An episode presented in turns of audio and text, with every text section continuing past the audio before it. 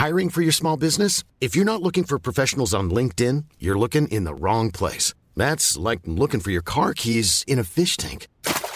LinkedIn helps you hire professionals you can't find anywhere else, even those who aren't actively searching for a new job but might be open to the perfect role. In a given month, over 70% of LinkedIn users don't even visit other leading job sites. So start looking in the right place. With LinkedIn, you can hire professionals like a professional. Post your free job on linkedin.com slash people today.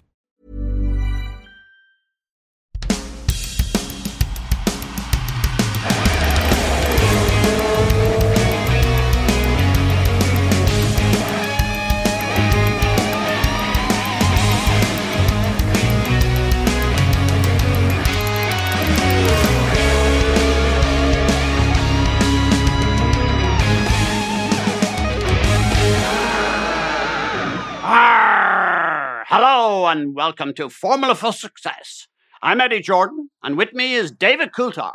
How are you, my old pal, David? I'm good. I'm good. I really, actually, I really enjoy when you do the intro because formula for success is so difficult to say. It's not, it's easy. Well, try and say it again. Formula for Success. Formula.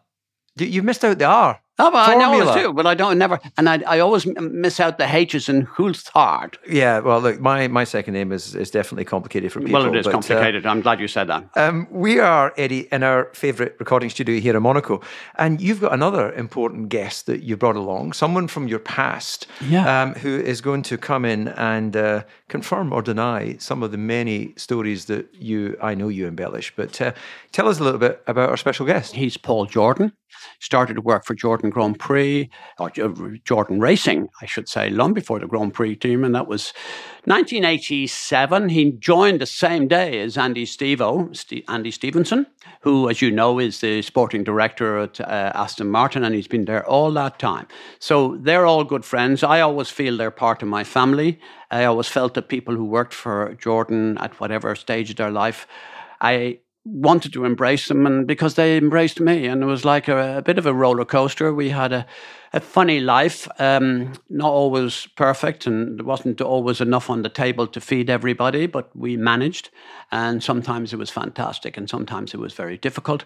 And i think um, having paul here to tell a few stories um, what it's like in a race team what it was like at a startup what it was like to go to france to do a formula 3 team because i got rid of him and uh, i'll always give full credit to Paul for making sure he looked after my best interests. So Paul Jordan is going to be our main guest today. Well, look forward to talking to Paul shortly. Before we do, um, you know, we're going to uh, take a couple of listener questions. And this one here is from Matthew Brown. So he goes, Dear EJ, I was lucky to win a prize to attend the 2000 British Grand Prix as a VIP guest of Jaguar Racing. Uh, a certain Scottish driver won a damp and tricky race. That'll be me. Oh. Did I ever tell you about the time I won the British Grand Prix? Uh, I, I think we Repeatedly. if, if you haven't, you've now have done so. And um, go on. It I'll- becomes extremely boring when you go on with this does. kind of crap. I agree, but let's move on then. So he got to see John Watson, the first Absolutely. driver in a Jordan, the 191. He shook that down for you at Silverstone. He got to interview uh, Johnny Herbert, one of your first managed drivers. He got to see Eddie Irvine as well, someone else that you actually own Nobody most of these escaped. You were the only one. I don't know how I managed to slip through the net. everyone paid their dues except you. There you go. So this is quite a long question, so I'll continue on. He said Johnny was the consummate professional, but when John asked Eddie how the car was handling, apparently Eddie replied that the car was shit and terrible to drive. Now, apparently that's true. Is that the way Eddie Irvine would uh, answer questions about whether the car was good or bad? It'd usually be worse. There was far more expletives in there. But then Eddie Irvine was a, a class. Uh, he was a different to anyone else. So the, the question ultimately is, how did you deal with Eddie Irvine? Because you you managed him, you helped sell him onto Ferrari. Were you still involved with him as a manager when he left the team, or what's the story with Eddie? Well, uh, Eddie Irvine, I'm not sure if I'm at liberty to say this part. But just I'm not going to mention the numbers. anyway. No, I'm not. I will tell you the story, but I'm not going to tell you the amounts. Okay. But he was so super clever. There's very few drivers in all of the drivers that I've had that can come up to the level of intelligence or nous, just knowing what to do. And I remember I had a year left on his contract. And I think in the previous show, I mentioned the fact that I, in Budapest, I went to see Jean Todt and I went to great lengths to tell him that he should consider Irvine instead of um, Gerhard Berger, who was leaving the team. And I said, that you know, Irvine was the perfect guy for him. And um, when I went to Lugano to do the deal, because uh, they asked could I talk to me, uh, Irvine had been on, in a nightclub until the middle of the morning, and he wasn't able to get out of the plane to go to the meeting, which is absolutely true. And um, so when we, I went to the meeting to meet the lawyer Henri Peter, and I, I, explained everything, did a deal as best I could, and there was one amazing part of the deal that I was so proud of myself. Came back to Irvine, and I was felt I was in top top drawer. And that one particular part of the contract was simple. I said, I can't agree to this, guys. Uh, because this is my client and this is how I'm representing. Yes, I agree with the money and I agree with this, that, and the other, and the contract the duration and the terms, basically on the conditions of the contract which were valid. And um, there was one part of it that I wouldn't agree, and that was a clause in there that said that uh, if a notice was given during the race, that Irvine would have to move out of the way for, for Michael, which was in everybody's contract.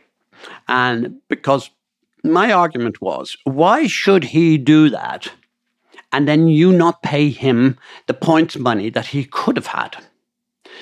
And then they started to look at each other, and I said, Well, I think I've got them a little bit here. Because I was trying to make the point it's grossly unfair and it's immoral to, to actually ask somebody to do something as a favor and then penalize him for not getting those points money. So, what I got them to agree, and I promise you was the deal of a life, I got them to agree to give Irvine the same number and amount per point as Michael was getting. And I thought that was such a great deal. And when I came back and told Irvine that, however, it gets worse. The next day, as his customer, he lived in Oxford and he came down for the breakfast and he was sitting there with Marie and the kids before they were going to school. And he said, Oh, EJ, I love this team. I don't think I'll go. And he said, uh, Sorry, Irvine, you're going.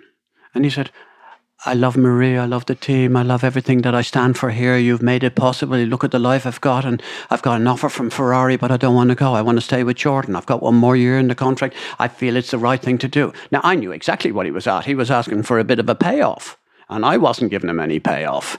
But eventually, good old Irvine, he was as sharp as a nail. He knew I would eventually pay him because I'd obviously struck a deal with Ferrari. I said to him, listen, Ferrari, that's him sorted. Now, what about the Jordan contract? He said, what about the Jordan contract? Well, he's got a year left in his contract. You have to buy this contract from me. And Ferrari had to pay me and pay me handsomely. And then Irvine, the bastard, he came and knew this and he nicked a very significant amount of that money for himself. Now, can you believe that? Uh, well, I, I, think the word nicked is not the appropriate word in that sentence. He negotiated, he leveraged his position. Uh, he broke my balls, David. Well, many people have probably tried that over the years, but that, that particular clause that you mentioned, when, when I was talking to, to Ferrari, it was really? the reason Were why considered it, by Ferrari. I was on. I had the first negotiation, and when I turned it down, they then went to you to get Irvine. and I and it was Bernie Ecclestone It called me, and I was actually with my manager from IMG at the time, and he said, "Are you interested in going to Ferrari?" And I said, "Well, every driver would be interested in going to Ferrari at some point." And um, he went away and did whatever he was doing. And um, it led to a, a meeting with Jean Todt in Paris, his apartment there. And we got to the point of the contract, and the thing that I couldn't agree to was if I was running fourth and Michael was fifth, I would have to move over if I was third, and you know all those yeah. all those numbers. Now, of course, in the fullness of time, we know that Michael was a better driver, and he would very rarely find himself behind me. But it was just I couldn't commit myself to knowing that I didn't have an equal chance of going for the win or whatever the position was. So in a different mindset maybe than you were negotiating for for Eddie. So I never went to Ferrari, and they obviously had that conversation with you. So well done, you. Uh, you got what you wanted. Eddie, definitely I can confirm is one of the sharpest characters. But uh, should we move this on to the next question? Um, we've got a guy here uh, who is a Chelsea fan. Uh, he's called Will. And he said, uh, What would you do, Eddie, to fix Chelsea after such a terrible season? And the, the question is uh, Have you ever considered buying into a football team? You, I think you were a shareholder at Celtic, were you not? Still am. And uh, only much minor than when I was then. I mean, I think I own seven, six, eight percent of sure. Anyway, I sold so it. Call it nine. Uh, no, it was in that region. I think it was seven and a half percent. Listen, I don't mind. But Dermot Desmond was a great long-time friend of mine, and uh, we grew up together. We did the Institute of Bankers together in Dublin all those years ago, in our late teens. And Dermot is a massively successful guy, and his big passion was to own and to control and to run Celtic. And they've had a, an amazing last number of 10 years or so when you think about it. And um, it's probably the most moving moment of, of sport uh, in my lifetime is uh, a Champions League game uh, that Celtic beat Barcelona uh, in Parkhead, and the night train it was an all nighter from Glasgow back to London. It was the craziest journey I think I've ever been on in my life, and you can imagine what the Scots are like after something like that. But to beat Barcelona was it was magical. I never forgotten it. And um, Killer, my son, who you know, um, he says in he will he will bring it to his grave because it was just the most electric moments and memories that he's ever had. Was a Celtic game against Barcelona. Yeah, sounds sounds incredible. My uh, late grandfather was a huge Celtic fan, and we were in Ireland for my mother's. Uh, I think it was her sixtieth at the time, and the surviving European Cup members of the uh, the Celtic team were were touring Ireland with the European Cup replica trophy. And I remember them being at the same hotel. We were staying at some lovely golf course. And my grandfather said, oh, it'd be great if I could get a picture with them. So I used my Formula One status to go and disturb them and ask if I could get a picture. And I remember not a prouder look. He had a wee tear in his eye because these were the men yeah. that when he was a young man, he'd watched pick up the European Cup trophy. So, yeah, Celtic uh, touches both our families. But you didn't actually answer the question about what would you do to sort out Chelsea because you are a Chelsea fan as well. I am a Chelsea fan, and uh, it gives me no pleasure whatsoever to see where they are at the moment. I'm disappointed and I'm I'm sad because Frank Lampard is one of the greatest men uh, and a real genuine friend. Um, a wonderful footballer himself, and John Terry and Didier Drogba. Uh, those were magical times. And now you roll it on to this time. Abramovich, whatever anyone says, was a genius. And what he brought to Chelsea was something magic.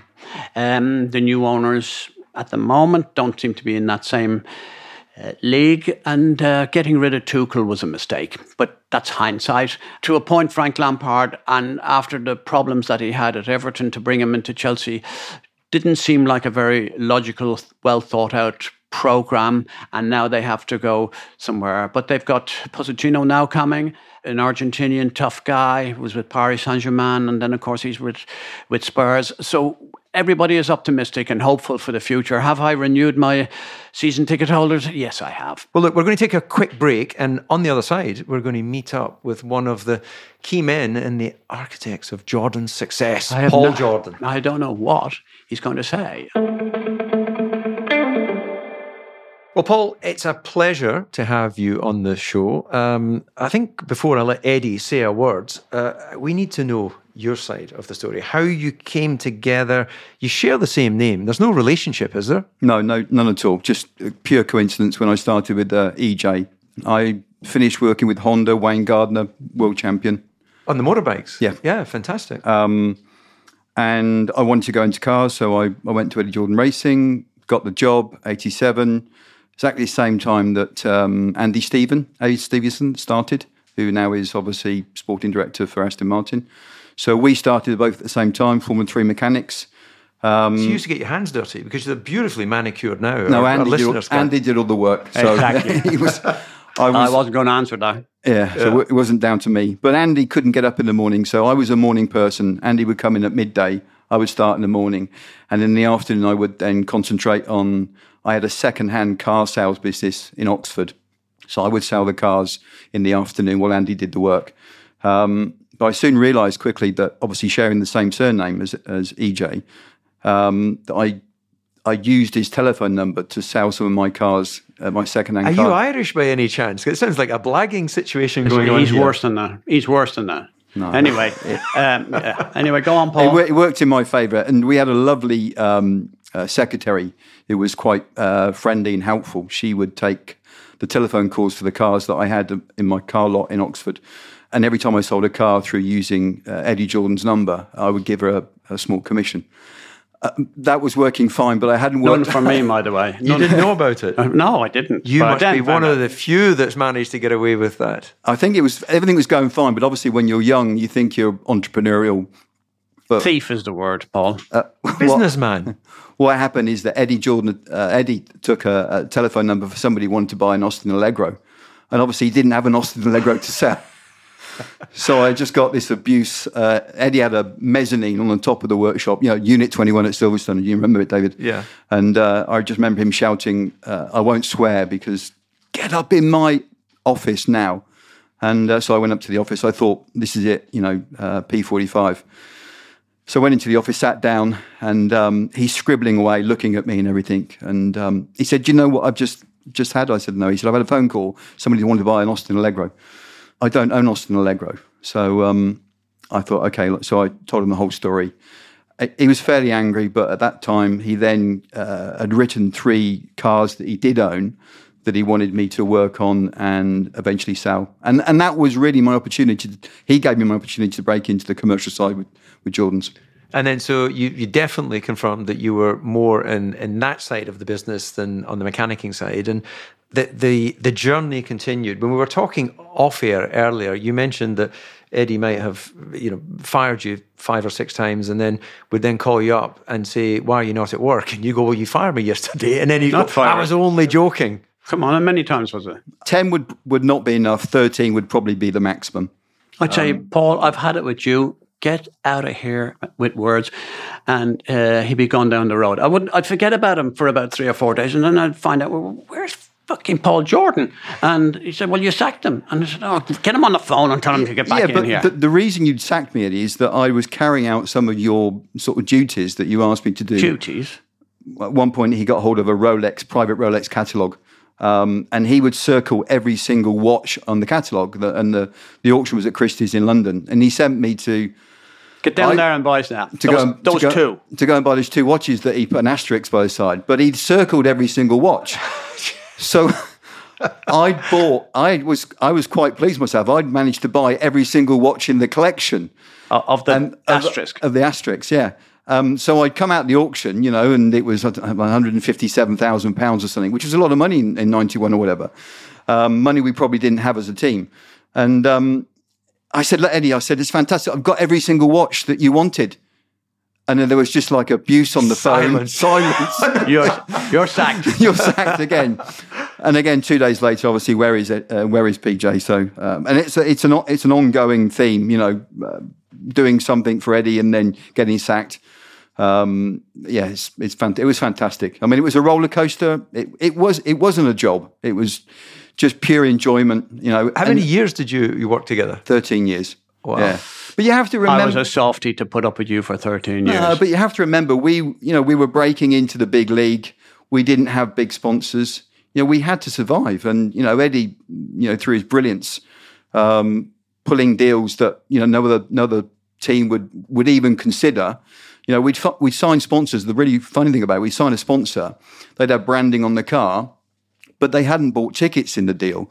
So if they wanted to come to the race, that was extra. If they wanted the sticker on the car, that was extra. If they wanted the table and the hospitality, that was extra. It was just Upselling. upselling. Yeah, You go into a hotel room and Yeah. the fridge is there. Yeah. If you want something out of the fridge, you pay for it, don't you? Yeah, yeah. Why should it be all just be a freebie? No, no, but they obviously they assume that once you buy a sponsorship package, it does come Well, with a ticket that you can come to see the, shouldn't the car that you're sponsoring. Yeah, well, I, I would have been one of those guys that assumed. But, You're a- uh, but you, in, are in you a mug? Well, uh, clearly. Paul had a relationship not just with my mother Eileen because he she liked him, and uh, because he lived in Oxford, he come and he was always nice to her, and he was always nice to Marie. So he would get the job that I would be furious about. I remember when Zoe um, in a hockey game. Uh, Zoe, by the way, is my eldest daughter. Um, she was in Marlborough School and she mooned out the back of the bus at the headmaster having won a, a big game for the hockey team. Incidentally, she was the captain of the team, but um, our future queen, Kate Middleton, was um, was a member of our team and was a great player, by the way. Um, so um, when the headmaster, Mr. Gould, Paul, didn't he didn't actually take over from being Mr. Jordan, so I was sent for, so I had to go down and see him. But Paul did all of the introductory things uh, before that, and um, I wanted to know from the headmaster how could he be so sure that it was my daughter who mooned out the back of the bus? I kind of that that kind of kind of stopped them a little bit for a while. But that was the kind of thing. And then why don't you tell them about poor old Zach? Zach, is a yeah, son. yeah, Zach, one of your one of your young lads, one of your boys and your sons. Um, so obviously, when we were at uh, cigarette sponsorship, I got a phone call. As I said, I'm quite close to the family. I got a phone call one day that there was a, a young Jordan Junior on the main road going into Oxford selling cigarettes at half at half price that that he'd taken out of the cupboard in, in Eddie's house. So you know the DNA is it still runs it still runs very very true. So it's it's, it's a catalogue of instances that we've we've shared and have enjoyed. Poor old Zach, he was a bit wild in those days, and he's not wild at all now, but he's a calm father. And um, so he was in Marlborough. He, uh, the girls were in Marlborough, but the, the lads were in a place called um, the Dragon School. And again, the headmaster sent for us because he was selling cigarettes to all the, the boarders in there at half price. And he was saying, why shouldn't I sell them to them? They're going to buy them anyway. So that was his attitude. And, you know, who But could you blame- encouraged that, Eddie. So I did not. You did. Actually, I, I've only ever seen you as a an adult father. I, I never saw you when your kids were young. Were you?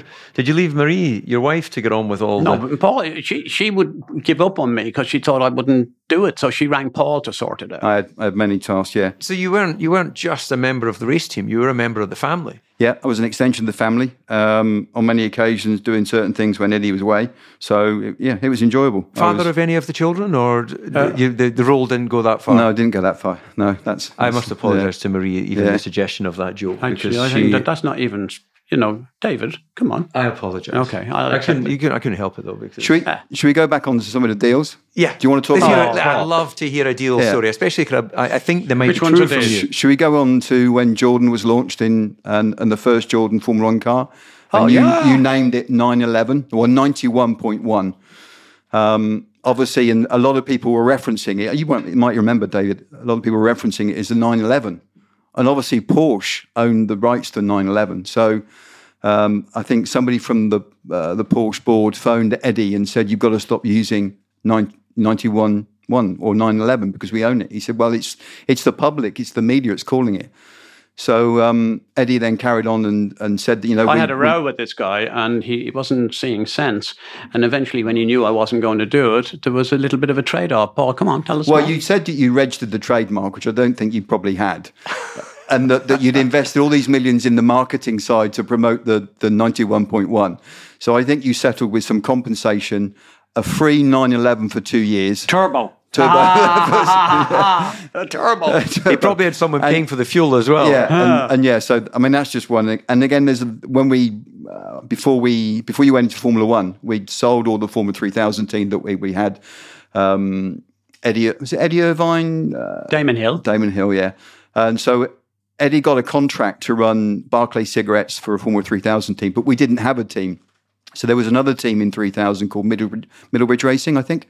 So we Eddie did the deal. I think uh, it was quite a large, substantial sponsorship deal from from uh, Barclay Cigarettes. Eddie obviously kept the lion's share of the money and gave the money, Not true. the rest the rest of the money to the team. But before that, we bought all the Leyton House Formula One team equipment, the trucks, the motorhome, uh, all the equipment within the within the garage, etc.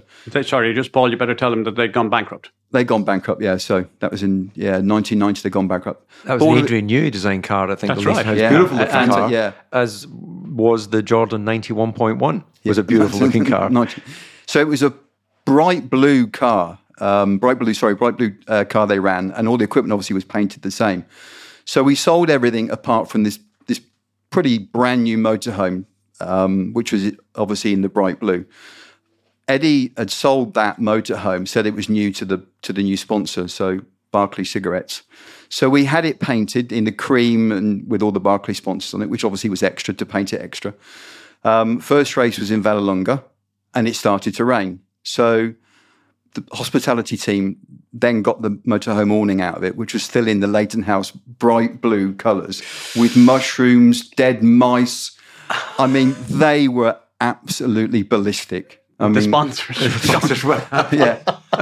because he'd sold them a, a brand new motorhome, and you'd expect to have a brand new, Brand new paint it was. Yeah, no, I don't think you said. I think you said it was a brand new. So So was an education uh, working for Eddie and in how he would embellish uh, the facts, or did it come naturally to you to to go? Well, look, this is this is motor racing. You've got to do what you need to do to survive. if you couldn't borrow it or um, s- Steal, Steal it. it. Were you going to say? steal it, then you didn't have it. You know, so it, it taught you a, a good lessons on how to survive. You know, so I mean that was the that was the makings. It was fun. Yeah, it, there wasn't. It wasn't. I say there was not a day that wasn't enjoyable. We, we were very lucky uh, a few episodes ago to have uh, Bertrand Gachot join us uh, in London. And I, I've known Bertrand since um, before I was in Formula One. And then he's gone off, gone off and had great success in, in business. But it was really fascinating for me to see him sort of reunite with Eddie and and reminisce over a period, which was was difficult for the Jordan team, was difficult for for Eddie, and of course for, for Bertrand. But it was fantastic for me to see how he's moved on and he's matured into this next phase of his life. And Eddie's been very helpful with his daughter Grace, who's a brilliant singer. If you haven't listened to her, you should check her out on on YouTube. Absolutely fantastic.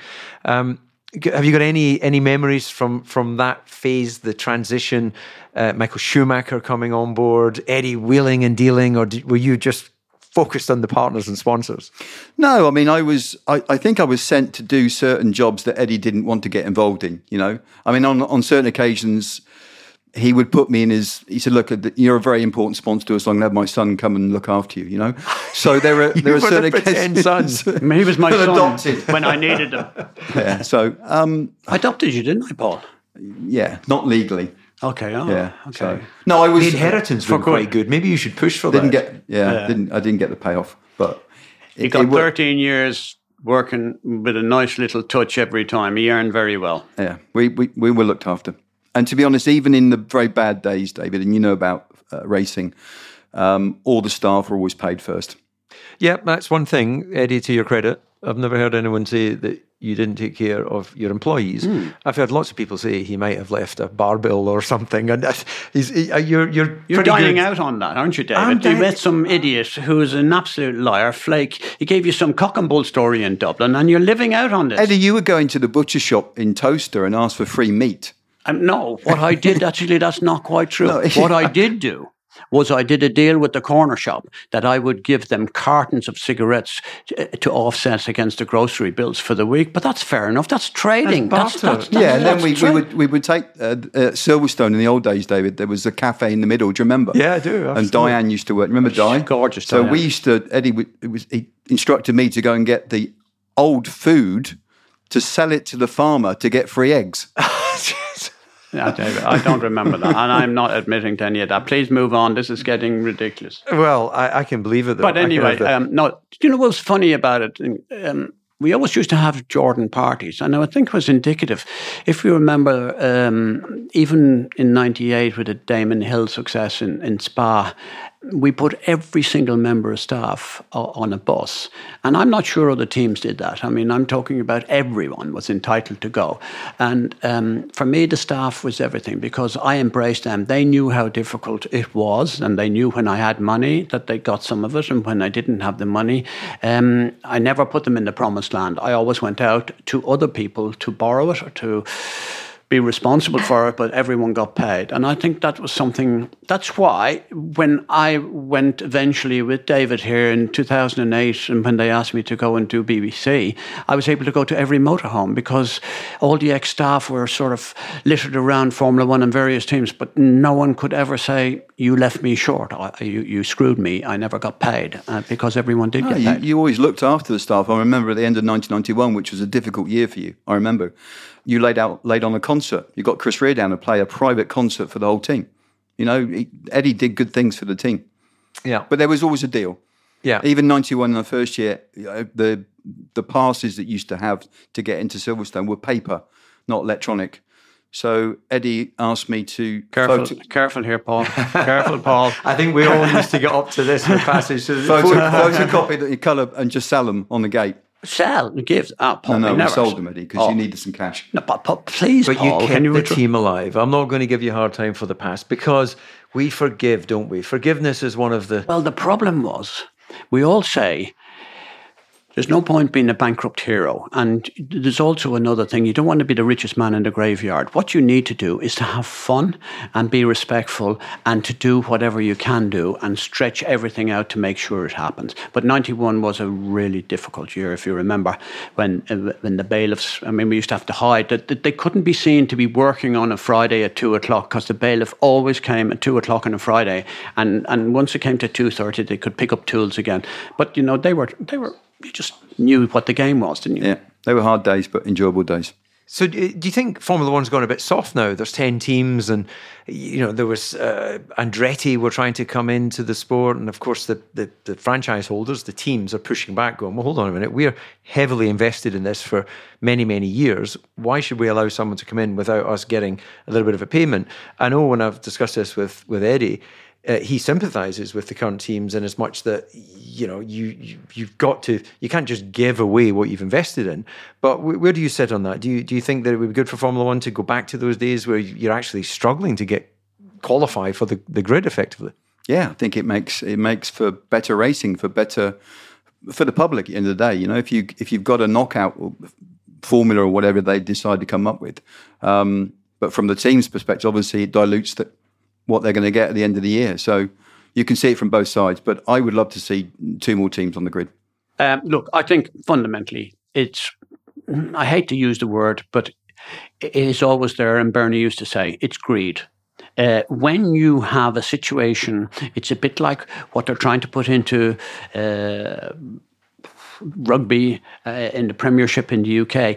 I like the situation in soccer that the the, the bottom three are demoted and the top three of the other one come in. And I think you have to reward greatness. And if someone is putting the effort in and wins um, the, the, second division or whatever they call it, the Champions Cup, a league, um, in they should come up. And, you know, if Southampton, as they've just gone down, um, they should go down if they haven't got the acquired number of points. I think that's fair. Now, put that analogy into, into Formula One.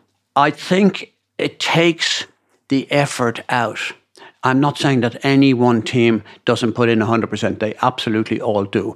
But I just fear that we need another new team. Andretti could have been very good, and I really think they should have got a chance. They've been around, they have got history, they've got a name. And if you're looking at America, I'm surprised that Liberty didn't insist that they got him because that's the way they think. And I'm just thinking, you know, look at somebody like Drio, who's been on the cusp of Formula One for dozens and dozens and dozens of years. He's won Formula Two, Formula 3000, he's won Formula Three you know, he should be allowed or he should be man enough to step up into Formula One. And I'd love to see that happen. I'd love to support it. So the point of entry now is, is too is too difficult. I don't actually know what the financials are to come into Formula Massive. One. You can't even think about it. Well, you've got to pay the obviously the fee, the two hundred million to start with, isn't it, to to lodge your entry, um, and then you know the, there's obviously the budget cap, but even the way the teams get teams get around the budget cap nowadays is not really fair. But I agree with Eddie that if you've got the, the bottom two teams, you know, don't score points, I think it will make for a more hungry championship. At the moment, uh, you know, okay, I'm not saying whoever is going to be last, and obviously, unfortunately, it's the Williams at the moment. But there's no one behind them, so that you know if they if they come last, there's no no penalty as such. So Paul, they get a massive, you know, when I consider, and I'm not begrudging it to them. The amount of money these guys are sharing on a TV uh, income is huge, and uh, if they're, you know, it takes the the pain out of it because once you have that money and then just other sponsors and maybe a driver brings something, you feel there. secure. You've got the money yeah, for the security. season. You can sit back and relax. You're not hungry. So back in the day, I think the, the teams take well over a billion in, in the uh, which is distributed depending on success. Where would it have been when you were running Jordan? Would it be half of that that was split between the teams, what? or we were lucky fraction? to get five or six well, million. There, there, were different columns that you got paid from Mr. Eccleston's formula. Um, which I never, you probably know it better than me, how it's calculated. Well, he used to take most of it back, probably rightly so, because it was all given, it was front loaded to me because there was always a need for cash to survive. So he would say, look, there's um, two million or three million, but he would take it out of the.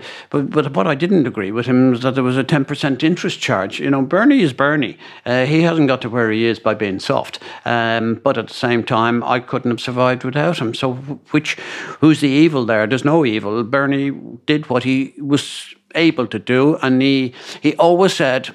Jordan, I'll support you because you were trying and that you want it to happen. Whereas a lot of other teams, unfortunately, fell by the wayside and he did nothing to help them because he didn't think they deserved the help or he didn't think by helping them it would make the slightest bit of difference. Yeah, but the three of us are sat here today because of Mr. E, of what he did for the sport.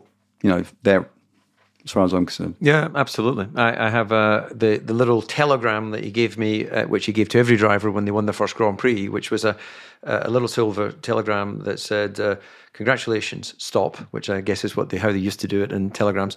You're no longer a virgin. Stop because I'd won my, my first race. So he had a good sense of humor. He always just, his Christmas cards were always something Hilarious. slightly controversial. And I think there was once uh, where he had he donated a million pounds to the Labour Party um, and he probably donated a million pounds to the Conservatives and whoever else was a party keep at that time open. to keep everyone everyone happy. And and then somehow it came out in the media as to whether it was all done in the correct manner. And the Christmas card that year had a, a million pound note, obviously a fake, that went inside as if you know you used to get money in your Christmas cards from your auntie or whatever. Yeah. So everyone got one of those. So he, he definitely had a sense of humour for that sort of thing.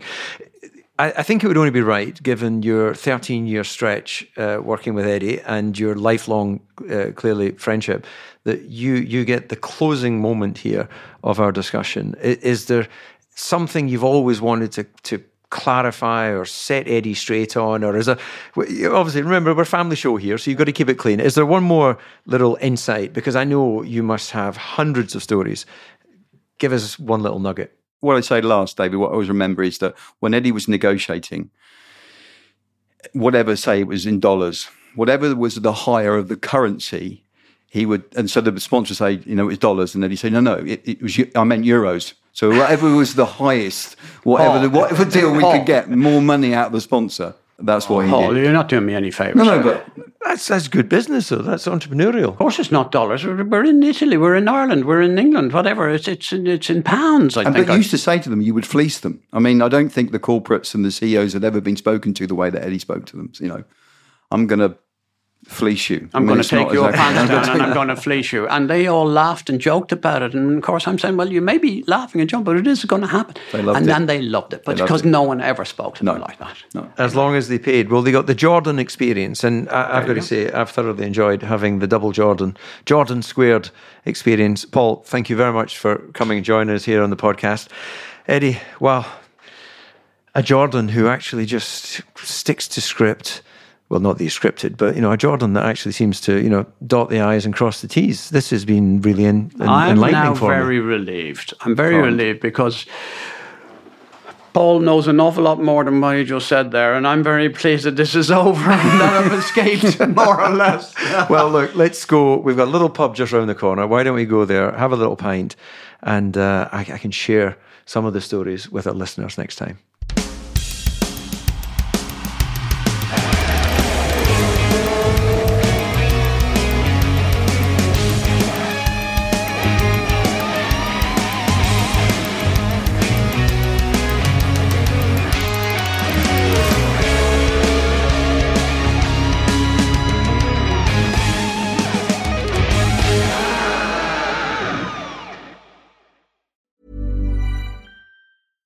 Selling a little or a lot? Shopify helps you do your thing however you cha-ching. Shopify is the global commerce platform that helps you sell at every stage of your business. From the launch your online shop stage to the first real life store stage, all the way to the did we just hit a million orders stage. Shopify is there to help you grow. Shopify helps you turn browsers into buyers with the internet's best converting checkout. 36% better on average compared to other leading commerce platforms because businesses that grow grow with Shopify. Get a $1 per month trial period at shopify.com/work. shopify.com/work.